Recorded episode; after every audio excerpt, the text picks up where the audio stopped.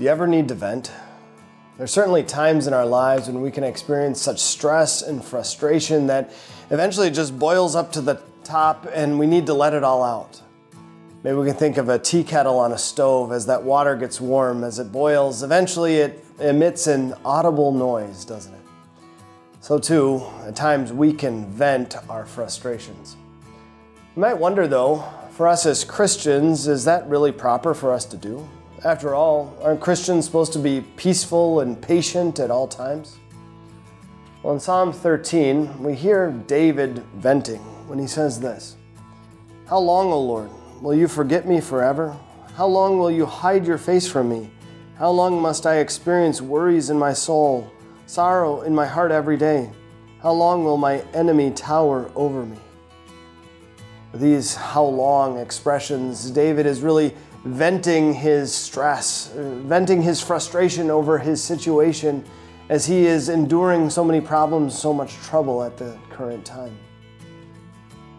We maybe can think for ourselves, yes, there is times when we do need to vent.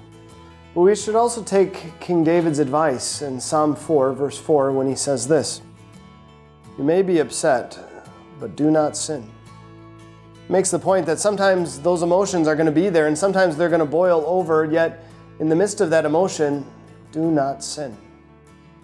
And how might we sin when we are filled with so much emotion, when we are venting?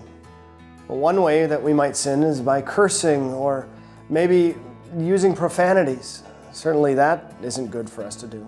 Another way might be to respond in violence against someone or to destroy property.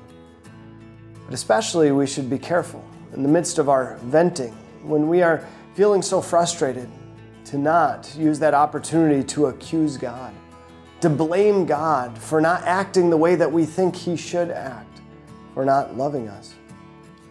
King David goes on to say this Look at me, answer me, O Lord my God.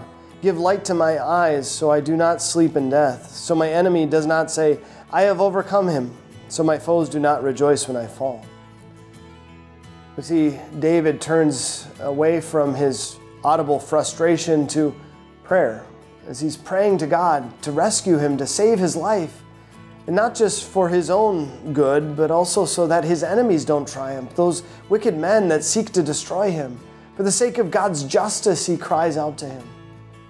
And finally, he says this But I trust in your mercy. My heart rejoices in your salvation. I will sing to the Lord because he has accomplished his purpose for me. You see, not only does David cry out in prayer to the Lord, but he also confesses his faith. He f- confesses his faith that God is a God of mercy and he is the God of his salvation, and that he's working his good purpose for David. What a good example we have in King David as he is filled with so much emotion at that present time, as he has to vent his frustrations. But in the midst of it, not seeking to sin against God by accusing him of wrongdoing, but rather turning to Him, turning to Him in prayer, asking that God would help in that moment of his frustration. Also, trusting in God, that God is a God of mercy and salvation, and that God, in His own good time, is going to rescue him.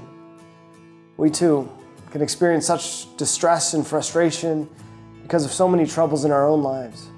But it's good at that time, though we may vent our frustrations, to be careful not to sin but especially to pray to God and to trust that He is the God who loves us and has shown mercy, is the God of our salvation, working everything for His good purpose, ultimately to bring us to be with Him forever in heaven.